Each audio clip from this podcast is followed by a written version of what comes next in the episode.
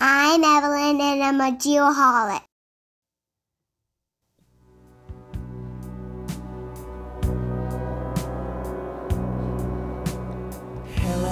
I gotta turn this up. Actually, I can run this from here. Maybe it's up my Just not if you can hear me. Is there anyone? One at home. Is there? Nobody home. Oh. Lights are on, but nobody's home. Oh man, what a great song! What a great song! I'm so happy. Our guest this evening is a Pink Floyd fan. Oh, you can never go wrong. I you know, and I got to looking at it, and I was, uh, you know, I don't ever want to use the same song twice, of course. So I Sure. went 180 some episodes, whatever it is. I went, and I you know did a search for Pink Floyd. We've used Pink Floyd four other times. I Four think. other times? This being the fifth, I believe. I believe. So it might be the number one contender. Ah, okay. All right. All right. Might be. Might It be. might be, yeah. So, uh, welcome back to Geoholics, episode 175. 175. If my count is correct. It is. Uh, we've got a cast of characters with us this evening. we do. Uh, Uh, producer Sean, how have you been? I feel like I haven't seen you in a while.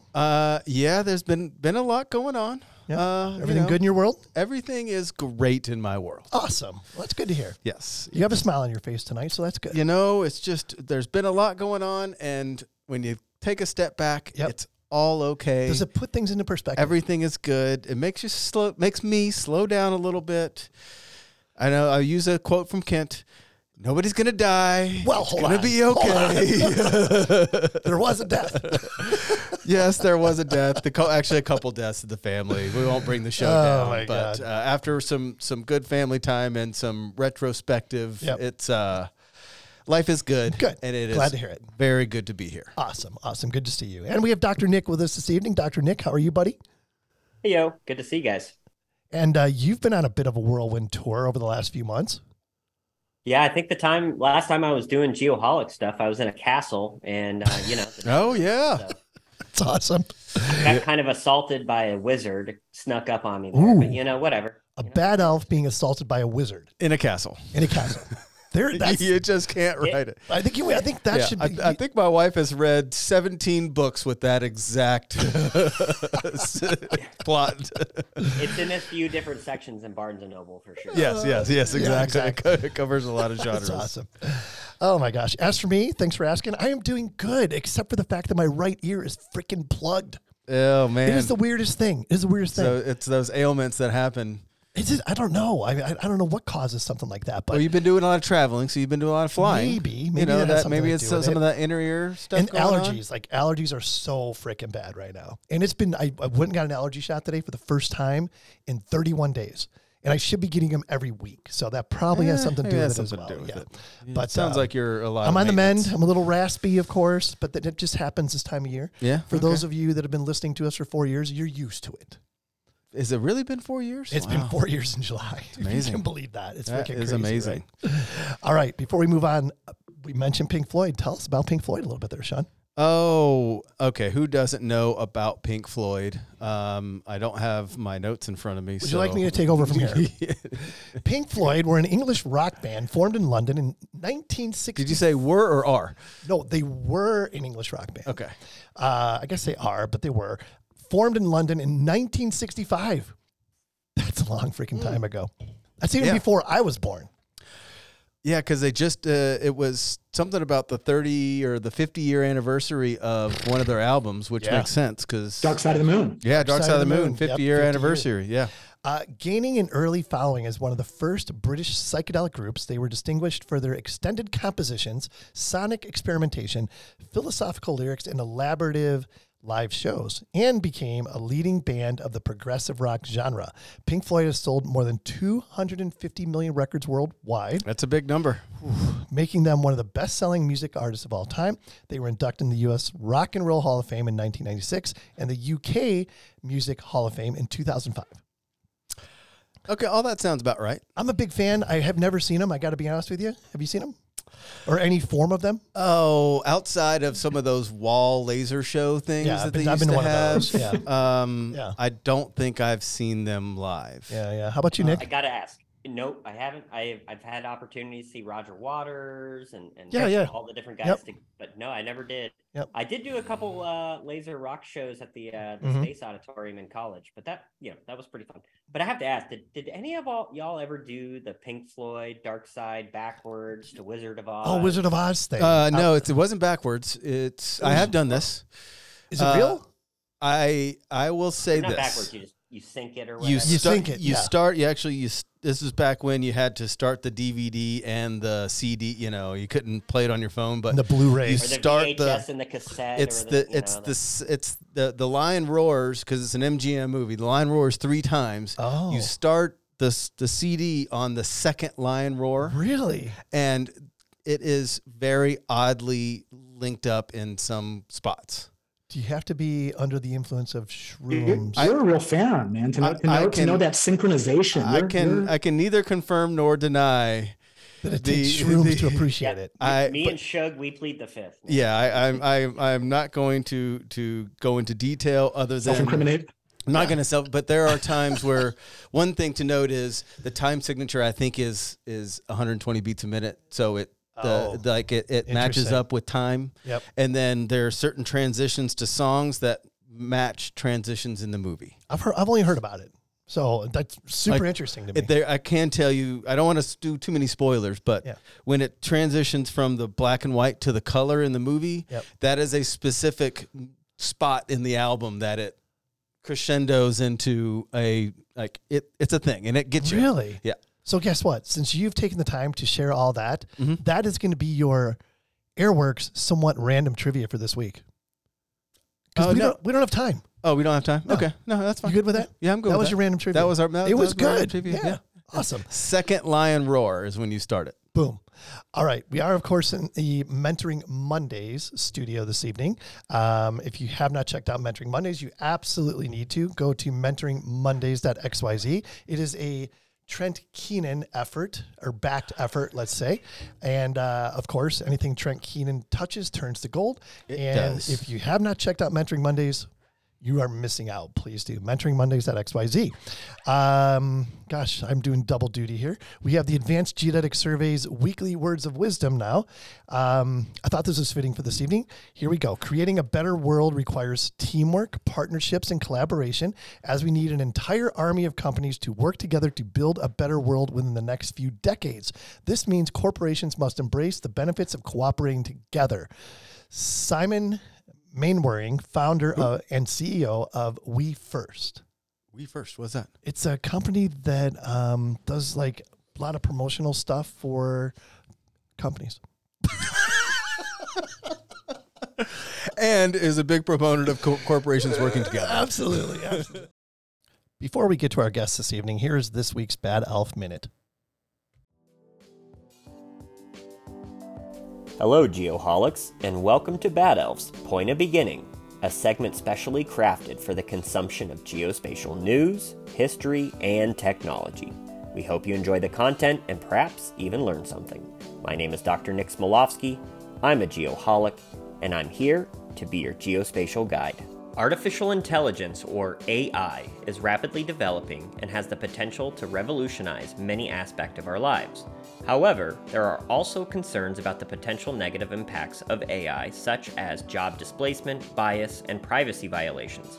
In response to these concerns, there is a growing discussion in Congress about the needs to regulate artificial intelligence. There are a few different proposals for AI regulation currently being discussed in Congress. Some proposals focus on specific applications of AI, such as self driving cars or facial recognition software. Other proposals focus on broader issues. The most recent news about Sam Altman is that he testified before the Senate Judiciary Committee on May 16, 2023, about the need for artificial intelligence regulation. If you're unfamiliar, Sam Altman is the CEO of OpenAI, a nonprofit research company that is dedicated to developing of safe and beneficial artificial general intelligence or AGI. You may be familiar with their program called ChatGPT. In his testimony, Altman argued that AI is a powerful technology that has the potential to do great good but could also do great harm.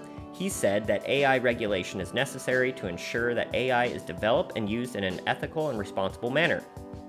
Altman also proposed several specific recommendations for regulation, including the creation of an independent agency to oversee AI development and use, the establishment of safety standards for AI systems, and the requirement that AI systems be transparent and accountable. Altman's testimony was well received by members of the Senate Judiciary Committee, who expressed concern about the potential risks of AI and the need for this discussion. It is likely that Altman's testimony will help spur further discussion and debate on AI regulation in the coming months and years. Geospatial friends, geoholics, hear me now. Please proceed on the artificial intelligence path cautiously and intentionally. While extremely powerful and exciting, this technology has the ability to be recklessly dangerous. If you have any questions or comments about today's POB segment, please reach out to me via LinkedIn or through the Geoholics channels. And that does it for us at B2 Studios in sunny Texas. Live long and prosper, my friends. All right. Before we embarrass ourselves anymore, let's get our guest in here. We have Marc Goldman with us this evening. Marc is born in the suburbs of St. Louis. Marc, where exactly is that? Because I know St. Louis fairly well. Where were you born? Do you? Okay. Um, I grew up right where Chesterfield and Creve Coeur come together, West Ah, County. Yeah, big Um, big and mall out typical, there. If you're from St. Louis, the first thing you have to ask is where did you go to high school? Um, so I went to Parkway Central and uh, moved out to New Orleans as soon as I graduated high school. Went to Tulane University for a few years, studied architecture and engineering, but technology was my thing more so than trying to become the next great star architect. And uh, Architect. I'll, I'll, I'll, I'll leave it there. I'm sure we'll, we'll peel back the layers. We will more. absolutely. And some of your hobbies include the fact that you're working on your private pilot license. Uh, you like to ski in the winter, and you're an avid road biker. And your current job is you lead the AEC Industry Solutions team at Esri, where you define and lead the execution of marketing strategy for GIS and AEC. And we are going to dig much deeper into that. But bottom line is, your passion is flying. So, Marc, Yeah, yeah. real quick, welcome to the Geoholics. Uh, we appreciate you being here. You've actually been on before, for those of you that may not know that. yeah, what I think it was Trimble Dimensions, I believe. day believe. two Trimble Nope, nope. Dimensions. No, no, no. Geo Week Geo in Denver. Geo Week in Denver. Yeah, that's right. Yeah. Wow. Snowy February. That's right. That's right. It was uh, Yeah. like it was right after the Super Bowl. Remember? Yes, it was right up Super Bowl, and it snowed like crazy. Everyone got delayed. Your flight got out, mine didn't. Yeah, that's right. Yeah, but e- either way, we're gonna we're already been invited back this year. So Yeah. The better year, question, so- I'm sorry, so sorry. Yeah, guys. go The for better it. question is, Yeah. Kent, do you remember Geo Week? Mm. apparently not. Apparently not. That Um, was one of our better weeks. We had a lot it was of so fun. much fun. Great, great uh, conference. One of my favorites for sure. Um, but before we get into this, we have to do the Trimble Pro Point icebreaker. So, Marc, here's the question: If you could fly any aircraft, past or present, which one would you choose and why? Wow. Um, boy, that's a big question. You know, I, I way, way, way beyond my capabilities. Um, probably like an SR 71, you know, 3,000 miles per hour, Mach, whatever that is, six or seven. Oh wow, Um, amazing, amazing piece of machinery, way ahead of its time. Um, yeah. Yeah. I thought that'd be a good question for a flying enthusiast. Absolutely. Yeah, really How about you, question. Nick? Nick, do you have an aircraft that if you could fly, you'd love to fly it? What would that be? Oh my! So not to steal Marc's thunder, but I made a SR seventy one Blackbird model with my dad as a kid. Yeah. And uh, my Boy Scout troop, we went and actually toured up in um, uh, Eglin Air Force Base up in the Panhandle of uh, Florida. They have one parked out there. So that plane is amazing. It actually grows and shrinks. It gets so hot and so cold when it takes off and stuff through expansion of heat. Like it literally contracts and it changes size. It's an absolutely pretty pretty stellar thing. Uh, my know- my son and I we built we built a, a model rocket that was the SR seventy one. Um, you know, attached to the end those ridiculously dangerous. Uh, the drone thing that would like fly around and run into it. no, no, this was a rocket. This was you know, Oh, like typically the rockets rocket are on shaped the- like a pencil. Yes. this was shaped like an SR seventy one, but it launched straight up. That's Yeah. awesome. The the uh, model rocketry thing was a big thing when I was a kid. I don't know if they still do that anymore. I, I I'm, I'm assuming so. It wasn't as big when I was a kid. Yeah. I don't know why. Hmm. What about you? What, what, What would I fly? Yeah, what would you fly? Um, what was the Wright brothers plane called? The Wright, the Wright I, I aircraft. don't. I or think that's something? before they had Flyer? What's the- names. Yeah, I would fly that thing for sure. Why not be the first? It didn't look very fun. Oh, that's that's that's the thrill of it. Oh, I'm sure it was thrilling when he was going in a freaking matchbook. What would you fly, Sean? Uh, I, I'm gonna go a little little out there because you you did you said past or present, but you didn't say future, and I was gonna go with the uh, the Enterprise, Oh, like a like a Star starship. Trek? Yeah, yeah, yeah, Starship Enterprise. yeah. The Starship What Enterprise. version? There's Mm, oh, there's versions. multiple versions. I don't want to offend anybody out there who who who may be tied to one version or the other, but That's good. That's that is pretty creative. Thank you. Good stuff. All right, let's get to know Marc here a little bit better.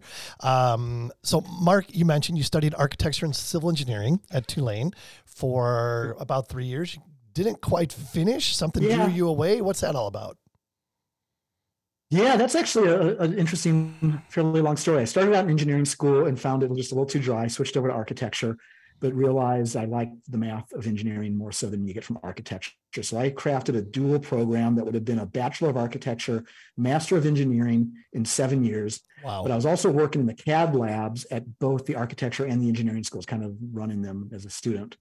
And uh, a buddy who had left school already, graduated with a construction management degree, came up to me and said, Marc, you know this CAD stuff really well. And threw an idea my way, which was to put all the building product information on CD-ROMs at the time, which was ahead of time. yes. Um, so I, I dropped out of school. I formed my first business at 21 years old um, and started putting together a prototype. Did you know some some software development and went around to some building product manufacturers, tried to get them on board, shopped it around to to McGraw Hill, who was sort of the Hmm. content provider of the day, shopped it to Autodesk, became a Autodesk reseller for Oh, 3D Studio, and you know I I just went feet first into into business and CAD and tech, and I can say I, I pretty much never looked back. A couple of times thought about, you know, would it should I go back? Should I get the degree?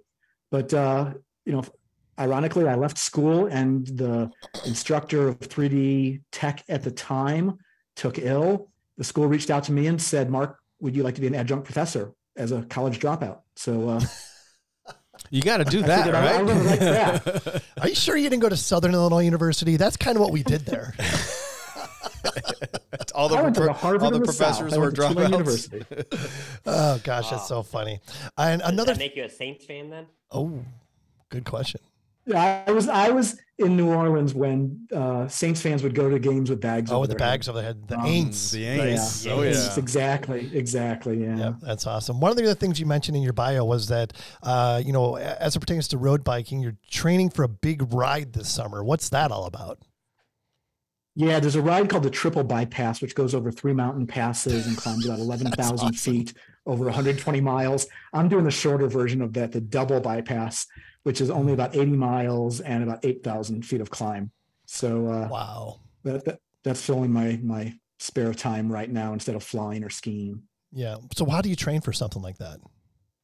Um, a lot of hill climbing, a Mm. lot of uh, uh, joining a, a, a bike club and riding with them 50 miles and all of it, half of it being uphill and the other half being downhill. Yep. So 25 miles of climbing on a, on a weekend Wow. and coming back exhausted and Yep. drinking a protein shake and trying to Re- get my, uh, recover, right? my, my Reset. as fluids they say. hydrated again. Yeah. Yeah, exactly. Well, this would be a good time for me to shout out to my good friend Don Stevens, who just had a triple bypass, as a matter of fact.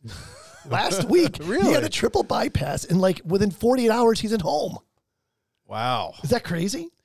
I mean, it's amazing what they can do. It is amazing what they can do. And, no and question. what used to be any bypass was a was a gamble, and now it's just a an outpatient procedure. You just go in, they crack you Get out of open, here.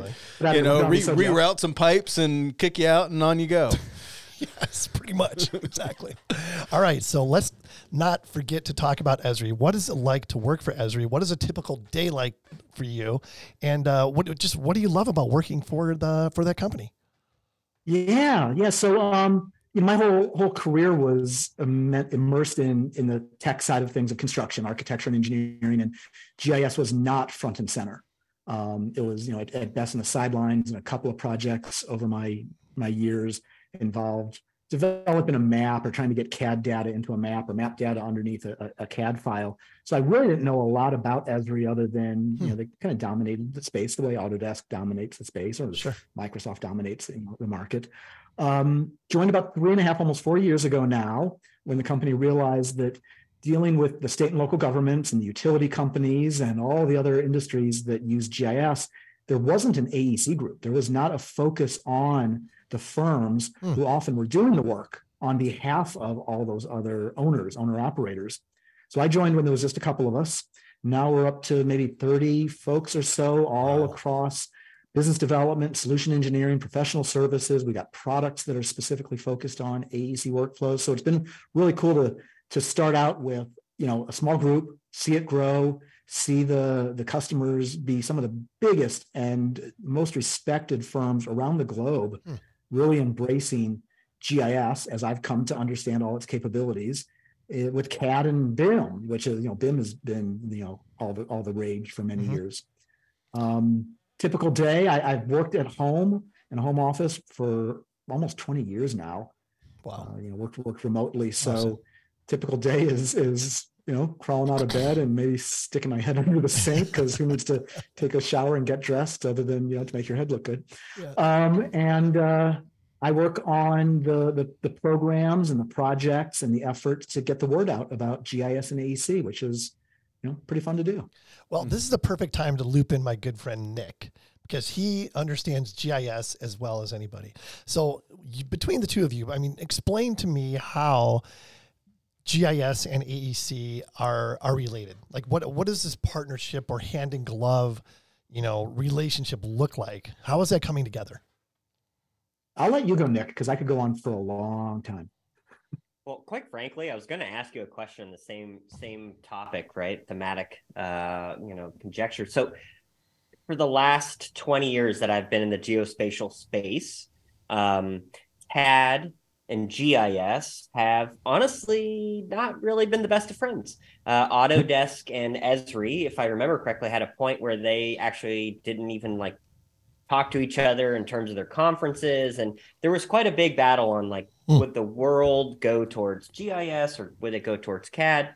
And you had a big dichotomy. And I remember it was like it, even land surveyors, you know, get it surveyed was what GIS meant. You know, we just need to put in a CSV file and we're going to plot it in AutoCAD, run a list routine. We're gonna we're gonna pump out a topo and uh, we're gonna apply a scale factor and we're done, right? And and then what I saw a number of years ago, maybe five six years ago, Yeah. maybe right about the time you came into uh, Esri, maybe you had a big push on this. Uh, I remember being at an Esri users conference, and Autodesk had a large booth in the middle of Esri's huge expo of 20,000 people. And uh, there was a, a blackboard, and it was like CAD and GIS. It was Autodesk and Esri, and people were actually writing notes on there about like that, you know, uh, relationship. And I say all of this because for a long time, if you did CAD, you draft, you you do that space, computer aid designing and drafting, you often didn't talk to GIS people. And in the flip side, one of the biggest conundrums GIS people have are getting CAD data to get lined up correctly in our world.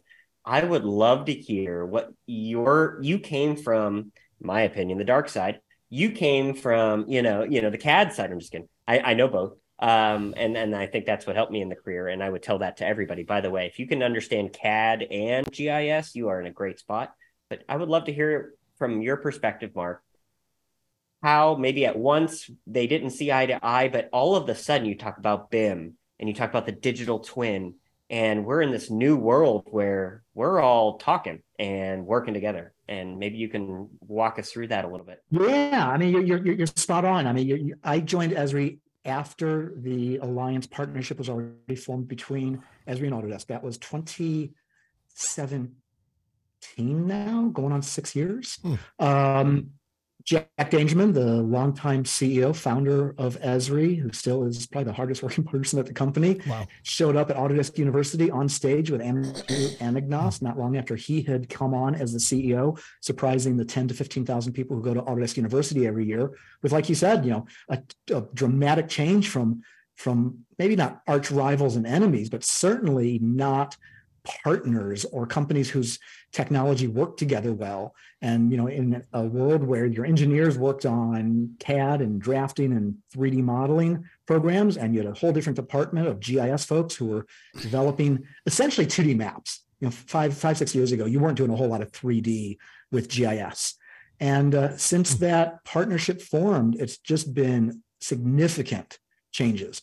The um, the Autodesk Hero products, Civil 3D, uh, Revit, the whole Autodesk Construction Cloud and BIM 360 platform, which is you know like like you know bread and butter to to the AEC folks.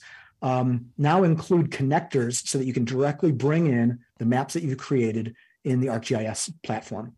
Hmm. Um, and it's not just like a file import, it's direct reading off of the ArcGIS online environment. So as those maps are updated, as people might be out in the field improving those maps and enriching them, they directly are being viewed and understood for context. Which, if you have ever done any kind of design work, engineering work, architectural work, you start out with a blank screen almost always, which is really kind of a scary thought that you've got to design a road or you've got to design a building and orient it correctly without any context um, if you if you had a map, if you had information that told you where your traffic centers were, where your population density was, where your competition was, which way the prevailing winds flowed, you know that is just huge information to those architects, engineers, and, and construction professionals. And then on the GIS side, we've um, through the partnership, we're reading directly Revit files into ArcGIS Pro. We're reading Civil 3D DWGs as well as just kind of the, the base drawing files out of AutoCAD into maps, placing them as easy as placing, you know, any other feature layer. And I, I remember one project that I did many years ago, trying to bring CAD and GIS together for a development project in New Orleans, trying to show where dilapidated properties were, and actually showing floor plans that could um, could be leveraged for for civic purposes. It took weeks just to bring a file in and orient it and stretch it and rubber band it and DXF it and all these things now the demos that I show, um, you know, I'm like a kid in a candy store showing 3D bridges that were built in maybe Bentley and Autodesk and IFC files placed in context over a river with IoT sensors being represented and you know real-time dashboards of, of seismic activity of whether or not you should be doing construction next to a, an old bridge. Um, that's just one example that comes to mind. And it really is, I mean, a good, good term you use there, uh, hand in glove they really are working together. I, I tell just about every time I can that if you're someone who's got a copy of a CAD product, AutoCAD or Civil 3D or another, if you've got a BIM software, Revit or others, um, you probably should have a copy of ArcGIS Pro or a license to ArcGIS Online to put that information in context or to create some maps to underlay those design files. Because if not, you're probably not doing as good a job as you can. Mm. So it's been um, it's been really a, a, significant shift in in culture.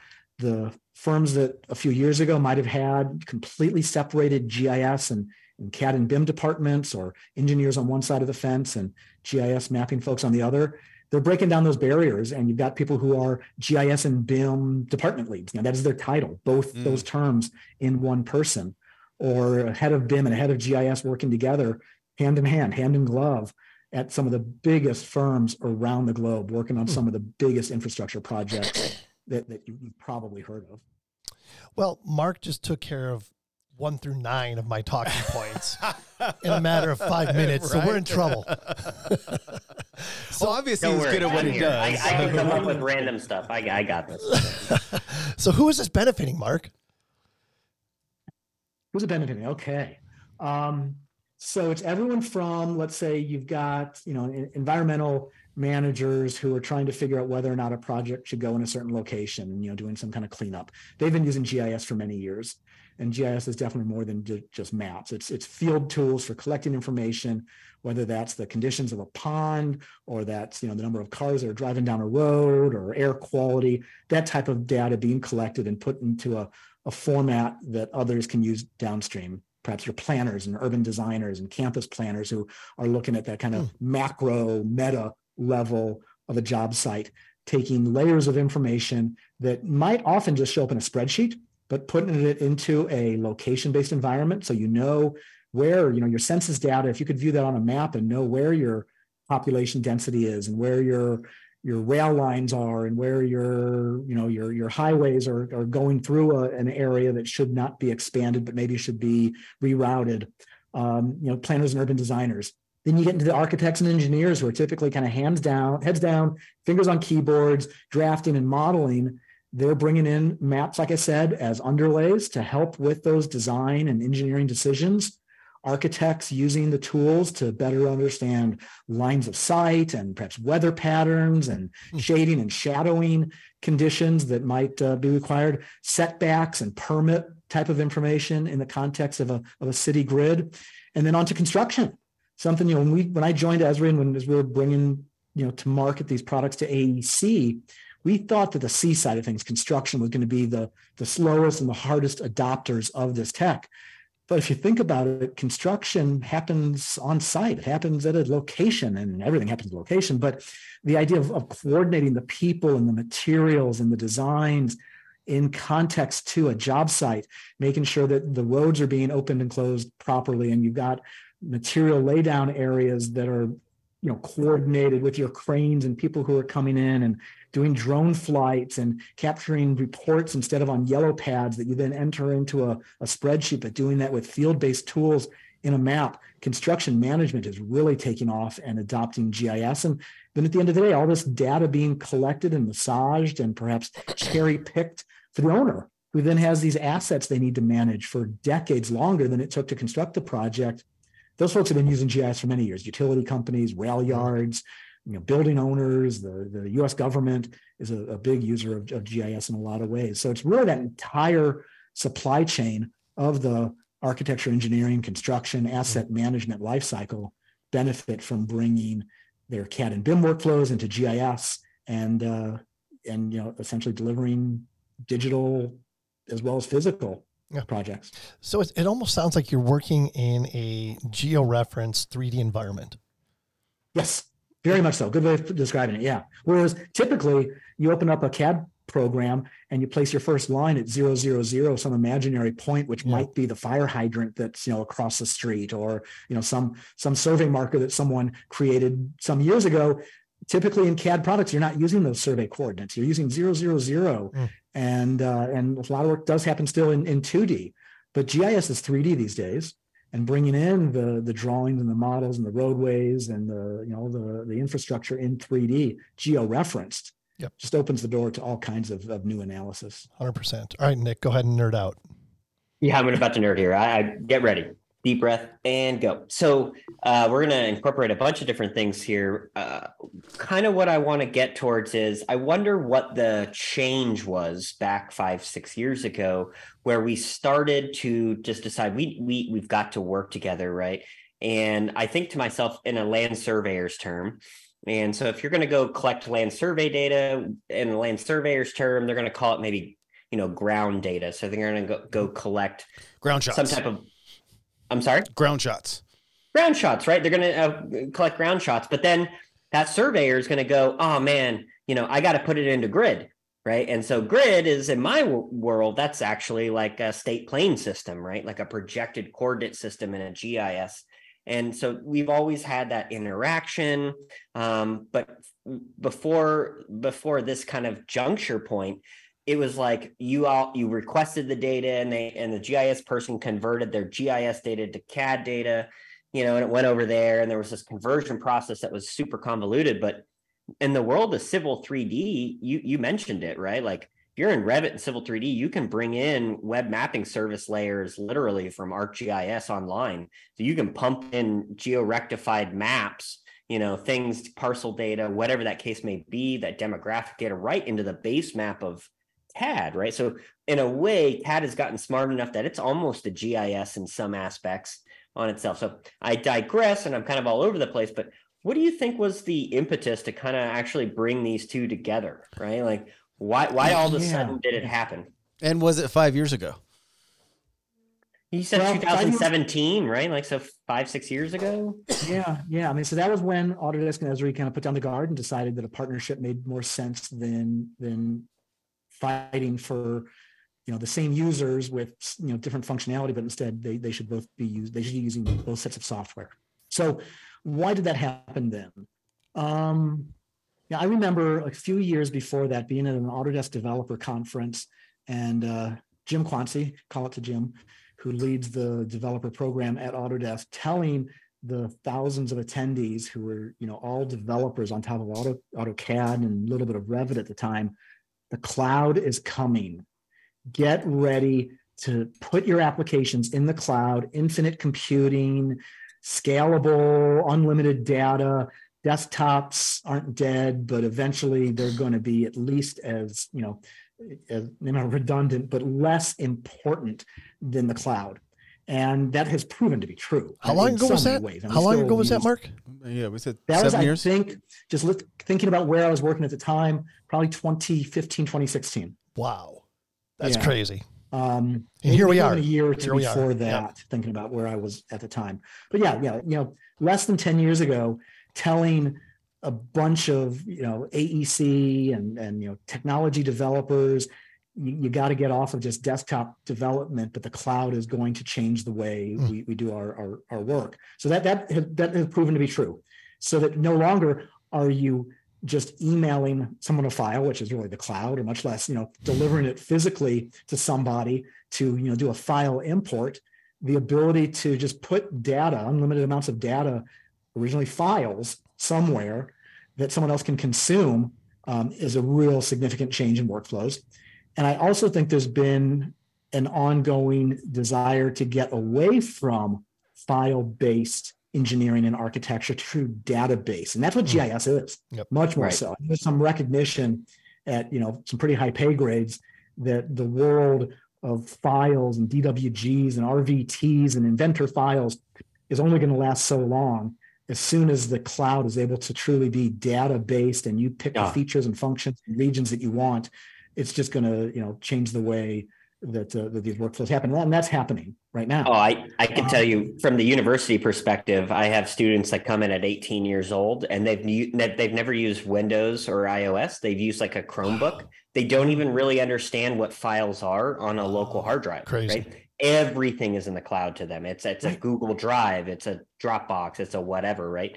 And and, and it's already happened. I mean, I have to teach, you know, I- 10 years ago, if I said what a zip file was, everybody would know what it was, you know, but they have no idea what a zip file was because they don't know that a zip file compresses files that goes on a local drive because they learned everything through a tablet and it's a totally different landscape. So I, Why do you need to compress files? Isn't there unlimited data capabilities? I- What, what- Yeah. what do you mean bandwidth is an issue? Yeah, Yeah. no, Yeah. so yeah, th- those kinds of things.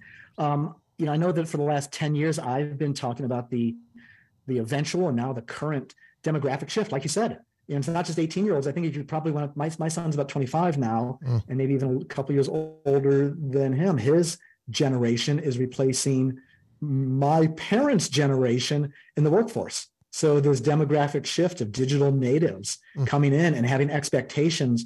You know, the, the fact that you can make a car reservation, a hotel reservation, a restaurant reservation without ever picking up a phone or talking to a person, completely digital, without worrying about files or any anything not working. Things just work together is the way our personal life goes. Mm. You're not going to want to show up at work and be, you know, stepping back 20 years in capability. So you're either going to um, gravitate towards a, a work environment that is easier and has less barriers. You're probably going to influence that work environment.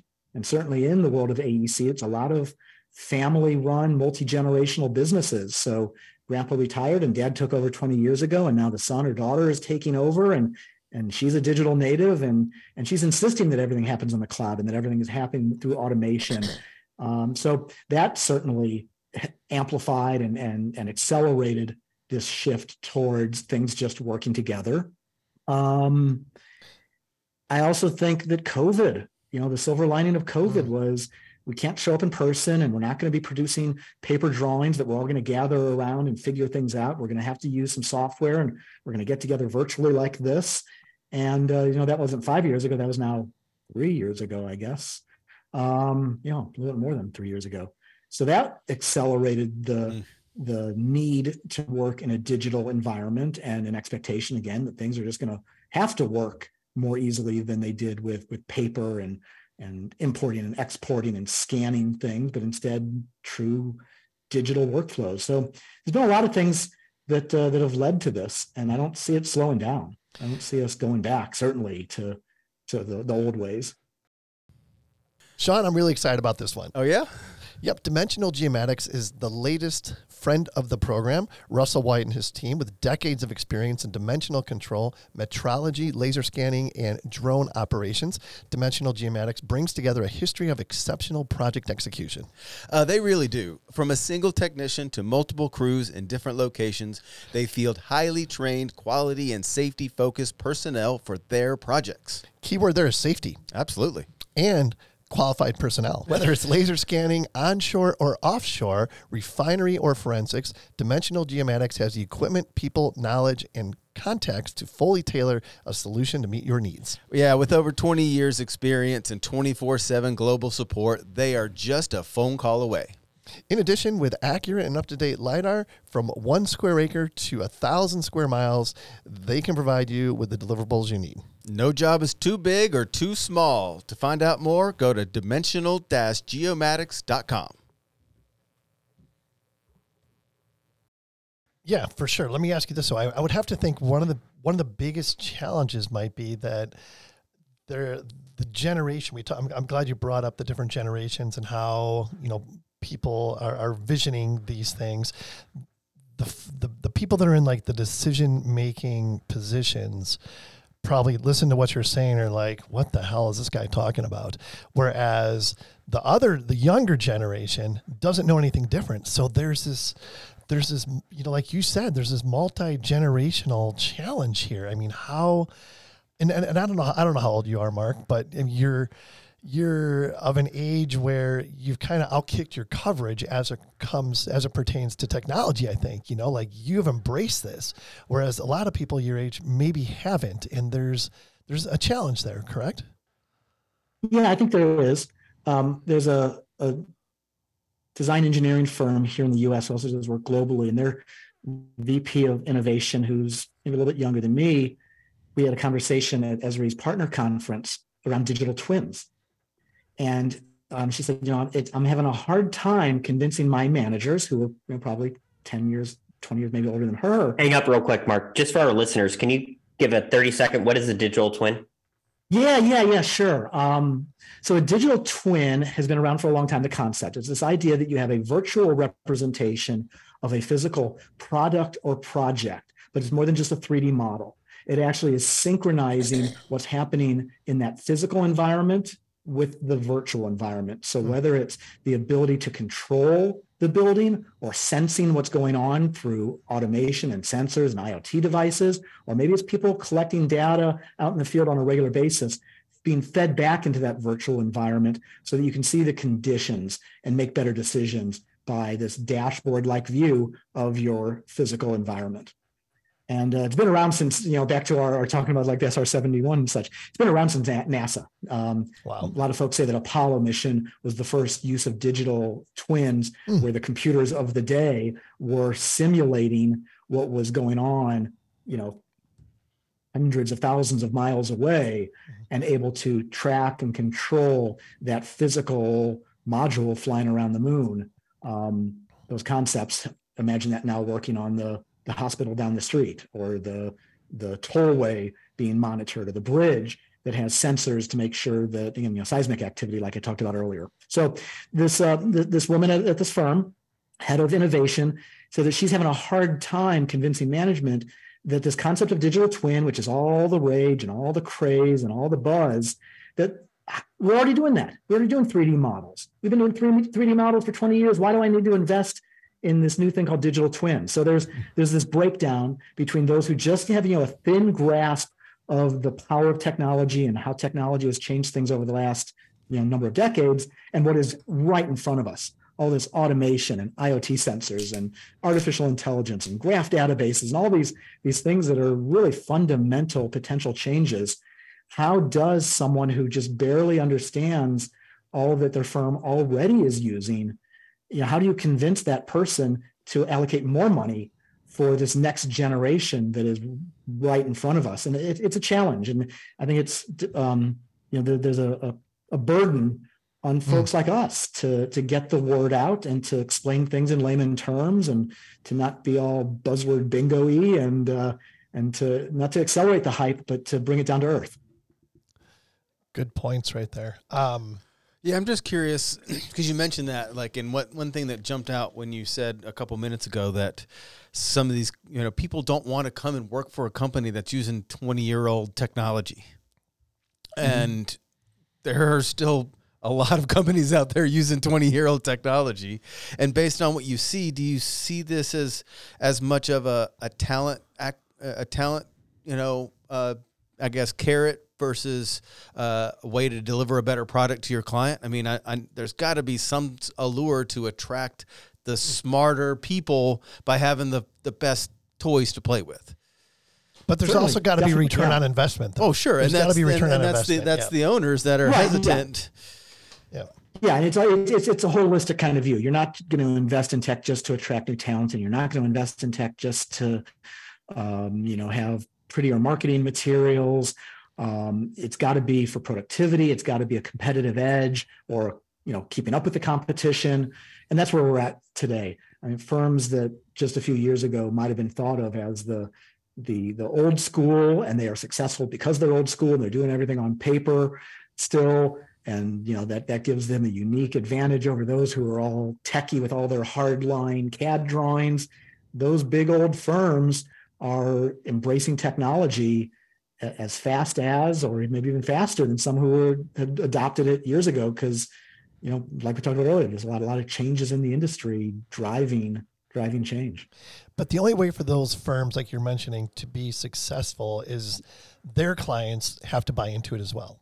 Like just Yes. because these firms can provide, you know, this deliverable that, that we're describing, if their clients can't use it, what good is it? Exactly. No, that's that's that's that, that's one hundred percent. And I think that another dynamic is owners are demanding this. Mm. Um, certainly, the big owners, the the There you go. folks who have a campus of buildings that they recognize is you know uh, an investment in in capital that their their physical buildings are their assets as much as, as as anything and to keep them maintained and managed over many years is best done with technology airports hospitals Yeah. certainly um, a lot of government municipalities maybe more so outside of the us than the us we're a little bit behind compared to a lot of places around Mhm. the globe. Um, Nik, you've seen that in your travels, I know. You know, coming back from from the Netherlands last uh, last month before we got together in Rotterdam, I met with Schiphol Airport, and they are absolutely bleeding edge with their vision to create a uh, a singular data lake and using linked data and all these buzzwords, but for for a purpose, recognizing that the airport they manage is measured in decades of usage, not just you know the months it Mm. might take to do a renovation. Um, you'd have a hard time thinking of an airport here in the U.S. of any size that hasn't really adopted all these digital twin kind of concepts. Um, hospitals who are you know measured in you know their their profitability if they're pouring hand over fist money to keep their facilities running and can't get the doors opened on time to bring in the patients to do the triple bypasses that are happening on a day-to-day basis you know they're losing money casinos you know anyone who's who's you know been to a casino knows that every minute that those doors aren't open is just you know a loss of, of, of money so vegas actually was a really early adopter of a lot of tech. Um, in uh, in construction and such so the owners are demanding it and that's one of the dynamics that digital project delivery digital project management i don't just want to see a schedule and a status of the project based on six weeks ago because it took you six weeks to organize all your information and tell me where we're at. I want to know today where the project is at, and I want to know with you know great amount of certainty that this project is going to be delivered on time and on budget, um, unlike the, the norm. So real quick then, Marc, in your position, and Nik, you can jump in right after this. Uh, in your position, are you trying to get in front of the owners or the consultants, or both? So uh, yeah, so in in my role, so like I said, as we have for a long, long time been dealing with the state and local governments and the the utilities and the the organizations who are the owners of these assets Mhm. who might have been using GIS for various purposes, but we weren't calling on the AEC firms directly. So now my role Gotcha. is to call on the HDRs and the HOKs and the Perkins and Wills and the you know Stantec and Scans because all these firms who do the design, engineering, and construction management work on behalf of the owners, empowering them to deliver what the owners are asking for. There's a whole bunch of other folks like me. Mhm. I don't know if they're like me, but they have similar roles to me who are calling on the water districts and calling on the, the planning departments and calling on the, the facility owners of, of you know big businesses as well. Uh, Nik, go ahead. Uh, you, you were mentioning, Marc, uh, just kind of the project cycles and the things that you need for technology and keeping up to date and things. I have seen multi-billion dollar Gantt charts for major road projects. You, you mentioned some real big names there, and I've worked with half of those names that over my career, and I've seen these crazy metrics on how you complete a project. It's crazy you know and so i think about gis and i think about cad. I think about these emerging technologies Mm. laser scanning and drones and gpr and satellite observations. But really the technology that i found i find today to be the most impactful for all of this is artificial intelligence. So i'd be remiss if i didn't ask how do you think ai will impact the aec industry specifically from your opinion and and maybe bring in some gis or geospatial into that? Yeah, I think that we have yet to have any deep understanding of what AI is going to do to this industry, to any industry, really. Um, I mean, I'm, I'm using it on a regular basis just to craft, Sure. you know, correspondences and articles, just to inspire me for Yep. the you know rather mundane writings that I have to do. Uh, I actually put together a presentation about two or three months ago. I was asked back in October to do a presentation on AI and AEC, and that was you know back in October last year. I had heard of ChatGPT and I had heard of DALL-E and I'd heard of a few things. But in the four months between being asked to do the presentation and have to do it, it was just like a, a Yeah. the floodgates opened up. Um, and I was actually emailing myself on a regular basis articles that I'd find on LinkedIn, and I had like 70 articles that I had to to comb through and and managed to organize, I think, a pretty good presentation. So I, I think that you know through the lens of GIS, AI is going to enable massive amounts of data to be consumed and analyzed and insights gleaned from them in ways that we're already doing, you know, machine learning and pattern recognition against images, against videos. i mean that's Against the- intelligence you know That's intelligence, and- yeah. I mean, Yeah, and and and it's um, it's it's AI. I think that it's also going to be an element of not needing to be a Python or Ruby or you know some other kind of programmer to make that data shine, but natural language queries against you know look at this data set and find all the building floor plans that have expanded beyond the amount of space they were permitted. Type that into a query and get a map back that shows you where all of your um, landowners have expanded beyond what they were permitted to do. Mm. Um, I've seen some amazing image generation out of BIM files and CAD data where, you know, render this model in a forest based on, you know, the, the theme of the Hobbit, um, but made out of concrete. I just, you know, crazy queries and boom, the images get generated.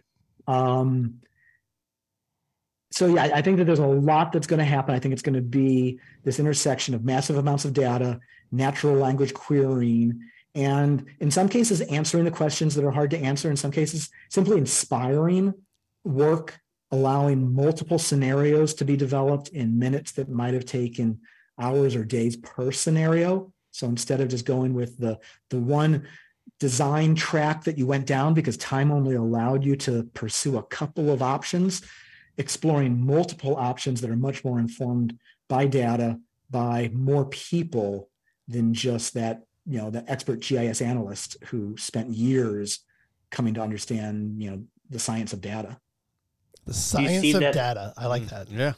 Yeah.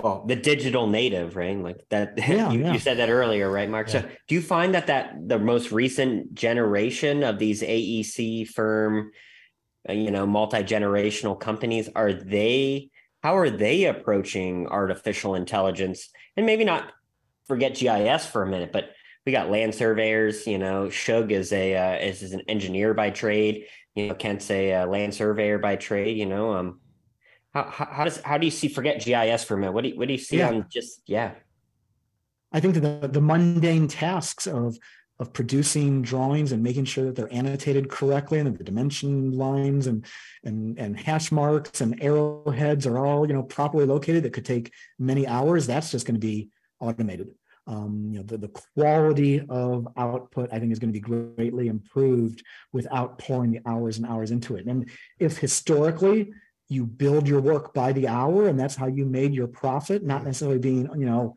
um, you know Efficient. gouging anybody, but that's just the way the industry works is on an hourly basis. And if instead your competition can do all of that in a matter of minutes because they've either invested in some off the shelf AI or they've hired some folks to develop some AI and combed through the history of projects, you know, that's going to really change the way projects get uh, executed and delivered. So I think it's going to free up a lot of people from the mundane tasks and whether they elevate into more higher value work or not is is yet to be seen. So I'm I'm a little bit on the fence on you know whether AI is going to destroy the world or not. I don't think so, but uh, you know I, I do think it's going to change the way a lot of people do their work, and either you got to uh, embrace it or um, or maybe maybe just you know be ready to, to to change the way you do your work. So here's the thing that drives me insane about this stuff.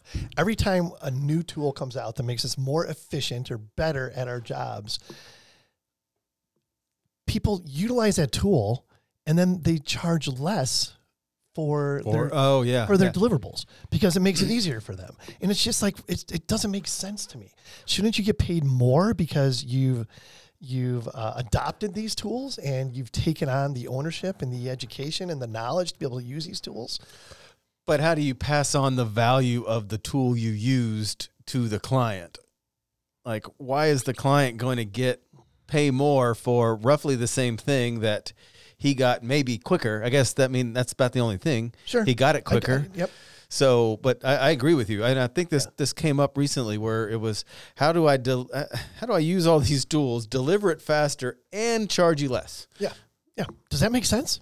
No, it doesn't. But if I was the guy, like Marc was saying, that invested in the tech and got some guys in here and analyzed how I can deliver this faster and ha- wanted to sell it and steal your clients, I would charge them less and I could charge them less and still make the same money that you did because I'm doing it more efficiently. More efficiently and with less overhead, less people. Oh, it, it, it'd be just less, Less- time. less Just- human capital. yeah, capital. Just less, less human capital. But it all depends on, and, and right now is, and maybe Marc can chime in on this, is the cost of the technology still so high that it outweighs the, the, the man hours versus, and when is that going to shift where it's so cheap and readily available, it just makes no sense to continue to put people on Yeah, it. it's the same thing that happens every time a new uh, paradigm shift technology comes out. Yeah. Yeah. And- yeah, I can think of a number of things. When when building information modeling first came out, the idea that you'd model your building, you'd model your highway, you'd model your dam in 3D, and then you'd essentially say, you know, I, I need a drawing that cuts through horizontally here, and I need a, a section drawing that cuts through here. And the drawings got generated. You had to do a little bit of work to clean them up, but everything was coordinated because in your 3D model, you knew that your windows were all stacked properly, and you knew that your ductwork and your pipes weren't weren't clashing with each other the way they would when you did things in 2D page by page.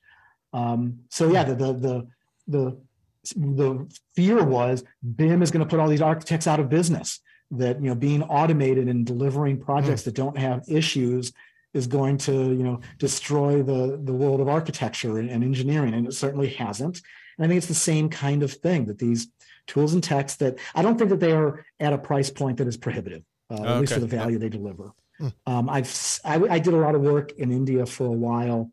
Um, at, a, the software company I worked for, I had a big office over there, and I was doing some BIM modeling services based out of India. And one of the things I noticed there that construction projects took forever to begin with, but technology adoption was not so greatly embraced because you could throw people at the problem at a much lower rate per hour. And you know have a room full of drafts people and quality reviewers and document managers to do the work that at that time might have cost tens of thousands of dollars per seat or per team and instead you could maybe only have to pay a thousand dollars per team for the people to do that, you know, rather grunt work. So there are places and times where the cost of people is less than the cost of tech. But I think there's other places where it just doesn't compare. I mean, how many people would you need to throw at, um, you know, developing a, a 700 word article that Chat GPT can put out in 30 seconds?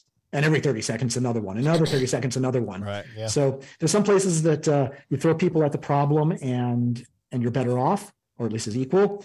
But I think right now things like AI is proving that you just couldn't do it with people as fast as as the tech is delivering. And we talk about that a lot and the the scarcity of the of the the labor force, especially a tech a tech labor force Mhm. and and GIS and surveyors and all these people are more scarce here locally. So obviously we're going to gravitate to whatever we can do more efficiently because we are our, the volume of what we can do is our limiting factor right now is is human capital. And if there is anything that will take one person and turn them into two, it makes sense to do it Yeah. because that second one isn't isn't sitting there waiting waiting to go to Mm-hmm. work. I mean, I I know this is cyclical, but it seems like a, at different points in time, the you know the hardware side of it is advancing more rapidly than the software side, and sometimes the software side is advancing more rapidly than the hardware side. Where are we at right now? You asked this question a Yeah. lot, by the way. Um, software is certainly advancing like crazy. Um, and I kind of took my eyes off the the ball on the hardware for a little while, but lately I've been tuning into the likes of Nvidia, who are doing One things- trillion dollars. One trillion dollars. You saw that, Marc, right? This week, No, they uh, What what's that? And- Marc? Oh, they're they're they're, they're Nvidia valued at one trillion dollars. There's only five companies in the world, that Nvidia this week, two days ago, just valued that way. Wow. And, and they That's were a, a lowly video card manufacturer 10 years ago. And not lowly, and they did made great products, but they were by no means, you know, front of mind and and trillion dollar potential companies. So yeah. So I think hardware um, is, you know, isn't slowing down. Moore's law continues to, to to be proven, which is every 18 months the the number of transistors you can put onto a a, a, certain space doubles, which means essentially computing power doubles every 18 months. That law Oh, has wow. held true for 50 something years now. Um, drones and reality capture and CCDs, you know, the, the sensors for capturing imagery and the ability to to then use software to take that data and process it and turn it into formats that would have been incomprehensible just a few years ago. I, I think that right now hardware and software are pretty well keeping up with each other. I hmm. do think that the the need for a really powerful desktop computer is going to continue to diminish as the cloud expands, as 5G becomes 6G, and the speed of data transmission is, you know, going to be beyond what we need as if it isn't already. Um, so yeah, I think hardware and software are going to be in this horse race for for a while, and you know, I've I've almost always been in the software side of things until you know 30 years ago. I worked for a small computer manufacturer, so I definitely did my my fair share of of hardware assembly. Um, so uh, yeah, I, I think so. It was great. It's a fun time. I I, I had a friend one time many years ago told me, oh, Marc, how, how can you work in tech? Everything changes like every year. It's like, why would I not work in Yeah, tech? Everything exactly. changes Right? every year. It changes every Because I'm year. working a job where nothing changes. Like, Yeah, don't worry. yeah. Because I'm I'm- so I'm- ADD. Yeah, right. Man, a squirrel. I mean, this, I, I don't know how I can co-host anything because I I'm just like I I want to talk about everything. I mean, literally behind me, I've got a cryptocurrency rig with six NVIDIA GeForce cards that are they're now six years old. I've been I've been mining Ethereum for six years now, and those cards I bought them. Uh, they were about five hundred dollars a card. They're still worth five years later almost three hundred dollars a card, and it's because they can't even manufacture these cards. So Yeah. talk about we, we talk about AI, you know, and like massive server farms and GPUs to process this artificial intelligence. But also the cryptocurrency world changed a lot of things with the blockchain. Um, super interesting. And Marc, I, I love everything you just said. I I will say I agree. I think recently um software has taken off beyond hardware a little bit. And I would just say that because of the large language models right? You t- you Mhm. said Chat GPT, and you talk about Bard, and you talk about you know these these um, these new systems, DALL-E. Uh, the large language model with neural nets and as we approach quantum computing that is some super nerdy stuff and i can't even uh, propose Noticed. to talk about it at a good level on this show. but it, it- i I mean it's super crazy right like and, and but at this time i think those have really uh, exploded exponentially and i would say the reason why is we've literally come to this conclusion and go look it up on your own but we actually don't know what large language models do. Like we don't know where it stores the data. We don't know what the neural net is actually doing. And that's what sam altman and elon Yeah. just like a day or two ago they just penned another letter to the government and and they like we got to slow down ai there's global catastrophe involved. And one of the steps they said in that was we have to spend a lot more money understanding what we just made what does it do? And that scares me. Hardware like you come up with a new sensor we just went from 32 heads to 64 heads and now i get 2 million points per second. I can now process 2 million points per second at some type of speed. What scares me though, and what I, I would say again, we've lifted off all of a sudden is that la- large language model where like we don't even know what it's doing. It's just doing really cool stuff, and we're like sort of in awe, and we're like, holy cow, um, yeah. But I mean, So what I- I, how, how, how is how is that possible? Where you can create this technology, push for it, like, oh, we got to go into AI, we got to do all these things, and all of a sudden one day be like, oh, hey, by the way, I made this thing and I have no idea what it does, and it's probably going to be bad. So good luck with that. Yeah. I have no idea. Marc, maybe you can explain how that programming works, but like that's what they say, right? Like that you can Mhm. read the articles and they say it's become so complex. We somehow stumbled upon these uh, generative models and they match the brain, and we still don't know how the human brain actually works totally. And so we've recreated an artificial intelligence that mimics the human brain, and we don't understand the human brain. So I I don't know. I that's Yeah, I think it's a really help. good analogy. Yeah. And what, what, we, what we know about the brain versus what we knew 10 or 20 years ago is just, you know, whole different worlds, but we still have barely probably scratched the surface and figured out how the brain works. And yet we have have mimicked what we know about the brain and other concepts into into computer systems. So it's not a really a really big surprise that we were able to create things that we don't know what they're really doing at, at certain levels. Um, I do wonder Yeah, that it- is it sort of like when we used to paint with asbestos? You know, like let's just build Yeah. walls and paint asbestos. What could go wrong? As- asbestos paint is actually very good. It holds up very well. As long as you don't grind it and snort it, it's relatively Yes. safe. It's the potential of of being You're talking about. AI or you're talking about asbestos? Asbestos, right?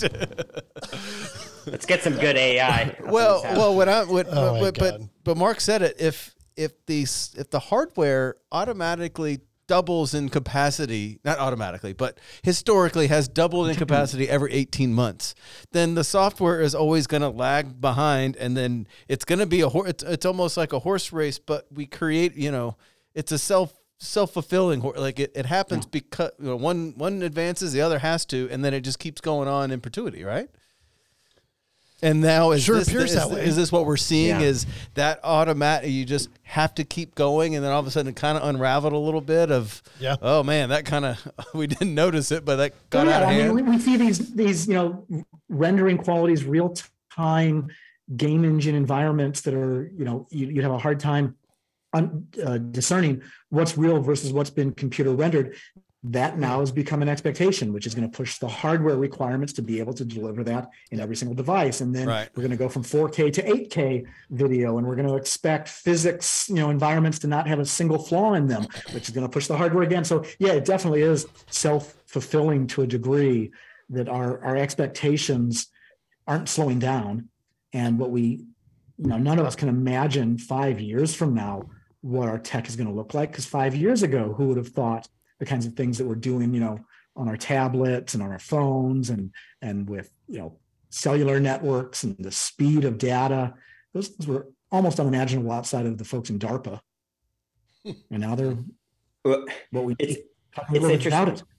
Inter- like I can't make this up. Literally earlier today, I was having a conversation with a coworker, and we were talking about marketing. But I think the concept applies. Let's just say you're in a marketing world, and uh, you want to spend a dollar on marketing, if you spent a dollar on marketing and you got a 1.2% return on investment, so you got a 20% inve- return on investment every time you spent a dollar, you'd make a dollar 20. Hmm. Would you ever stop?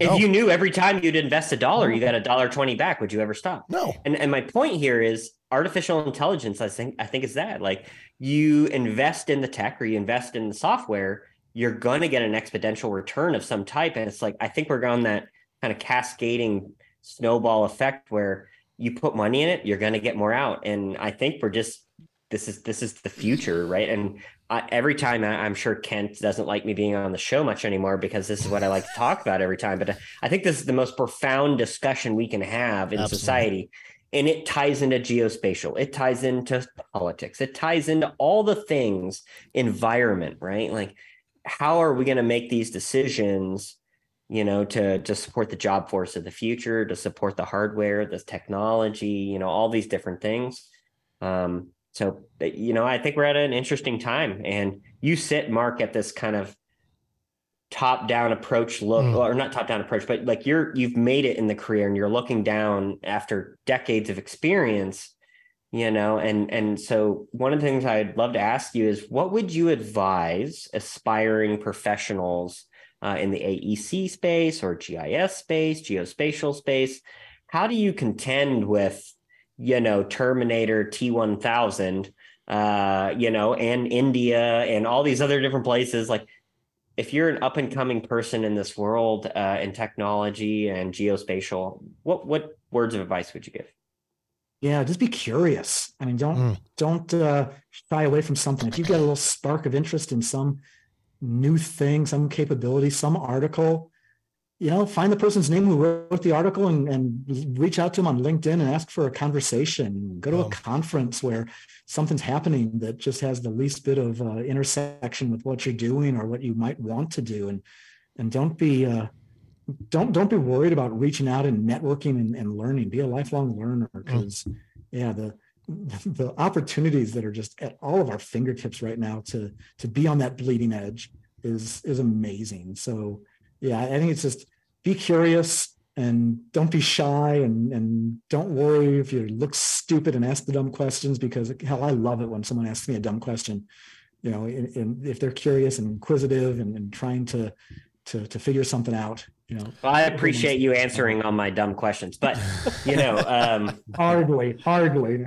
Well, Marc, I really like what you said earlier about, you know, you're asked to do a, a, a presentation on on AI and AEC, and in that time period, most people wouldn't continue to absorb information while they're trying to put together a, a, a presentation for something. You know, they'll they'll they'll you know get their information, they'll put it in, okay, it's done, but you know the the inquisitive and curious types like you are and you're advising other people you're you're learning right up to the point where you're telling other people what you just learned instead of Yeah.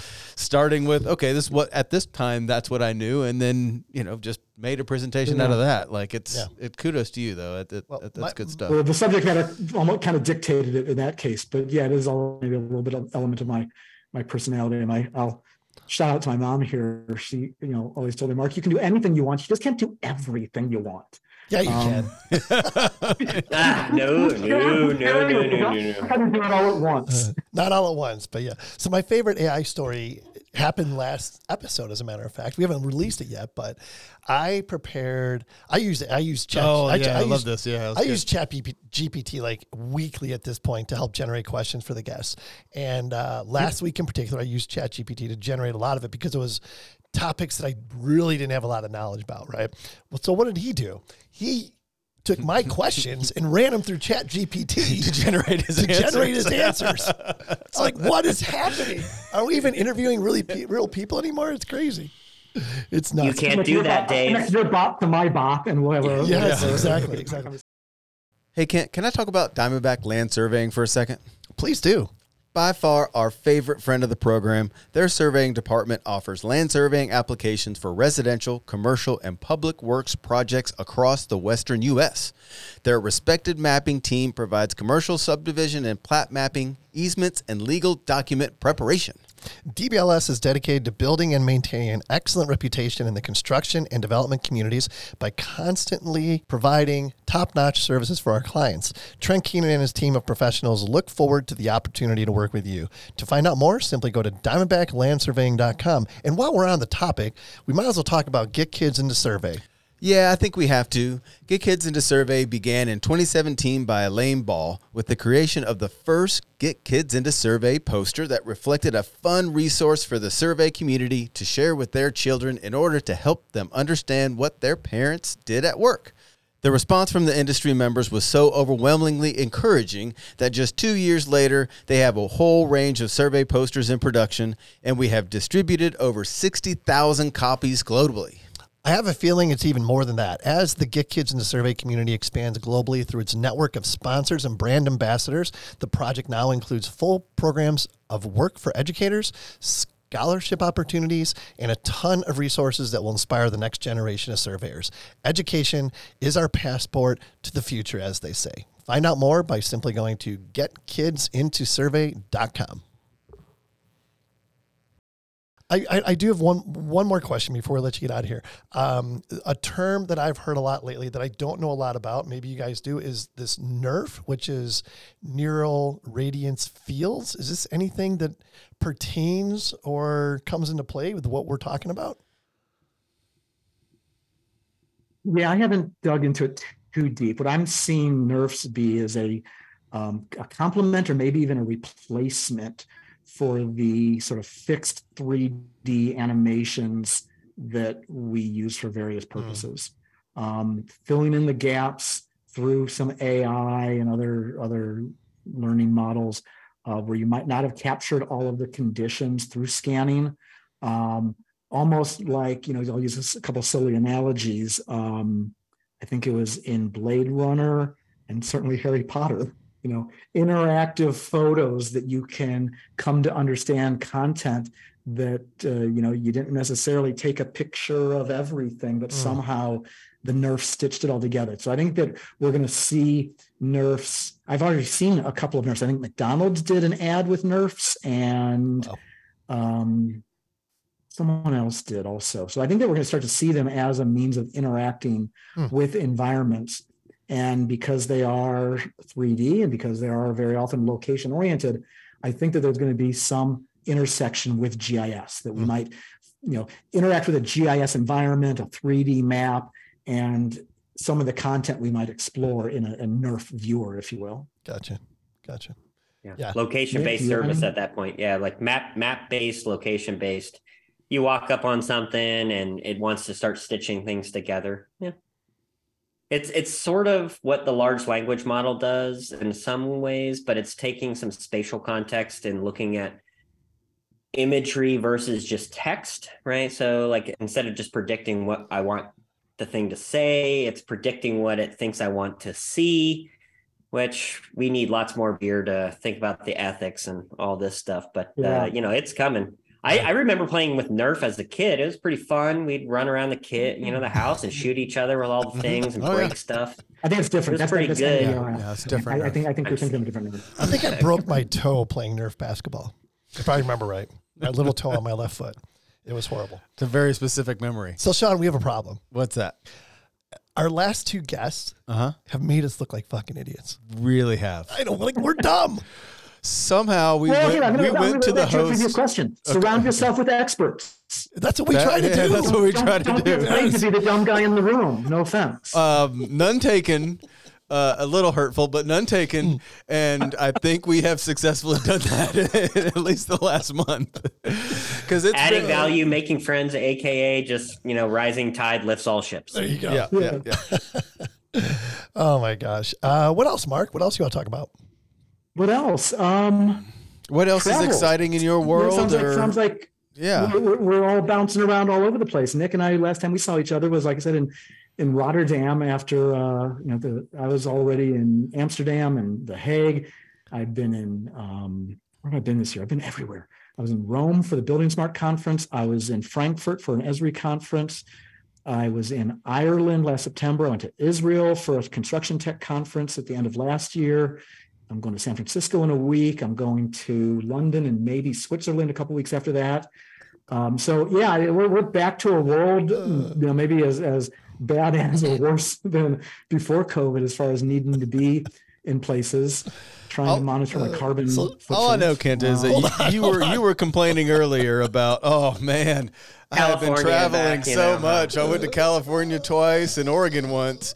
And Marc just gave just ran circles around the globe. Yeah, and he made me feel bad too. I thought I was bad. So, I'm so Marc, can you tell us, give us the ChatGPT version of why it's important to have not only TSA pre-check but uh, global entry?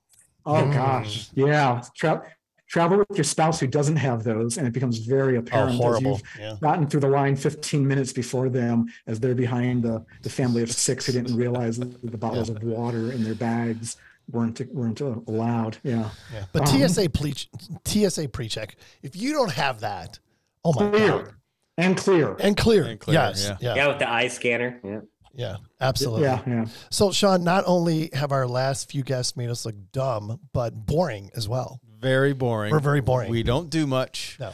Uh, we don't know much, No. and we're not offering as much good value good as looking. others. Well, I, I've actually I, I've used my travels as an opportunity to learn some of Esri's tech. Mm. So I've put together story maps of the places that I've been. I'll share them with you guys later. Of um, the most recent awesome. trip to to Netherlands, which was three different cities, three different meetings, photos of events, photos of the canals, photos of my e-bike ride through town, all in a location-based presentation using story maps. We'll plug for Esri there.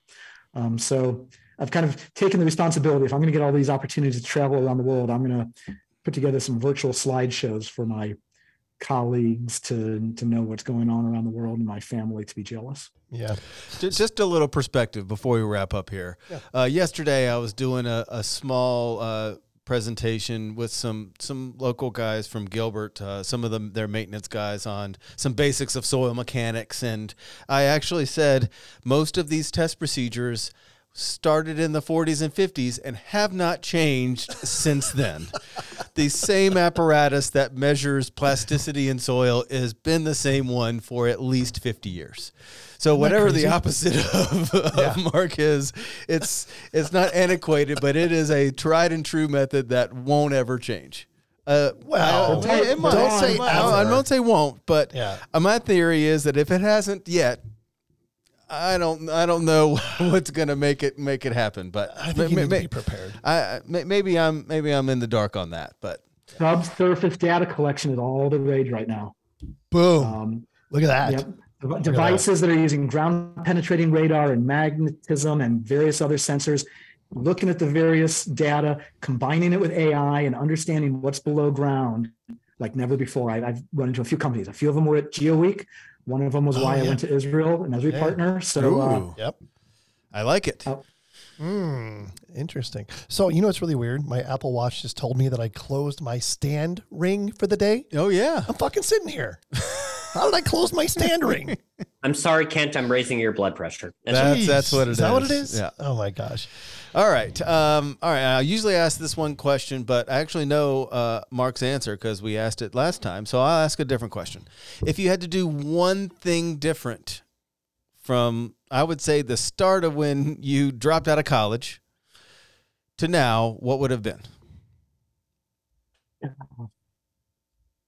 I worked at Autodesk early in the day, and at the height of the dot com craze, while a lot of my friends were becoming paper millionaires for you know businesses that put you know a sock puppet on the map, um, I was still at Autodesk, but then left. And I probably would have stuck around there a little longer and learned a little bit more and not chased the dot com opportunities when I did. Hmm, interesting. Um, I think I had more to learn then, and my eyes were a little too wide open to to becoming a, a paper millionaire like my friends, who they all you know crashed and burned. Um, yeah, that that probably would have been a, a career Hmm. change. Interesting. Weird I just want to put that a little bit in perspective because we're talking just about the same, you know, jump on this crazy exponential technology boom. Yep. But should we at least have a little perspective, Hmm. like Marc just said, of like, oh, well, maybe it is cyclical and maybe there is some Yeah, the perspective to bubble be had there. bursts. every time. So Yeah. yeah, keep your eye on the prize. Interesting. TPR on the prize. I like that. All right. Well, before I let you get out of here, Marc, Nik, anything else you got? Gosh, no, I just uh, want to say, Marc, I appreciate the time. It was obviously uh, good seeing you across the pond and uh, looking forward to see you at the Esri UC in the second week of July, right? I believe second week of Yeah. July. For all our listeners out there, I'm going to make a plug for Esri. Uh, lots and lots of people, you know, somewhere between 15 and 20,000 people a year descend upon uh, San Diego, and it's not for Comic Con, it's for GIS talk. So, uh, you know, Marc, thank you so much. Look forward to seeing you there, and uh, we'll have you back on for the third time. Good deal. And I'll put a little plug in for for you guys, Nik at Bad Elf. You guys have got some amazing products. You showed me some cool stuff in Rotterdam. Looking forward to following up on the little side conversation we had. And um, yeah, look forward to uh, to seeing you again. And thank you, Geoholics, for the chance to to have some fun tonight. Yeah, and thank you, Esri, for considering being a friend of the program for 2024. Love that plug. I love it. Talk offline on that one, definitely. All right. Well, thanks again, Marc. Really appreciate it. Again, great to talk with you, and we'll definitely do this again. No question. Oh yeah, absolutely. Can't wait. All right, adding value and making friends. If anyone would like to be a guest on a future show, shoot us an email at info at thegeoholics.com. We're actually booking into August right now, I think August just got booked. and we're doubling up. I think like two weeks a month we're going to have. So watch out for a lot of There's content. gonna be a lot of content sum- so this up. summer.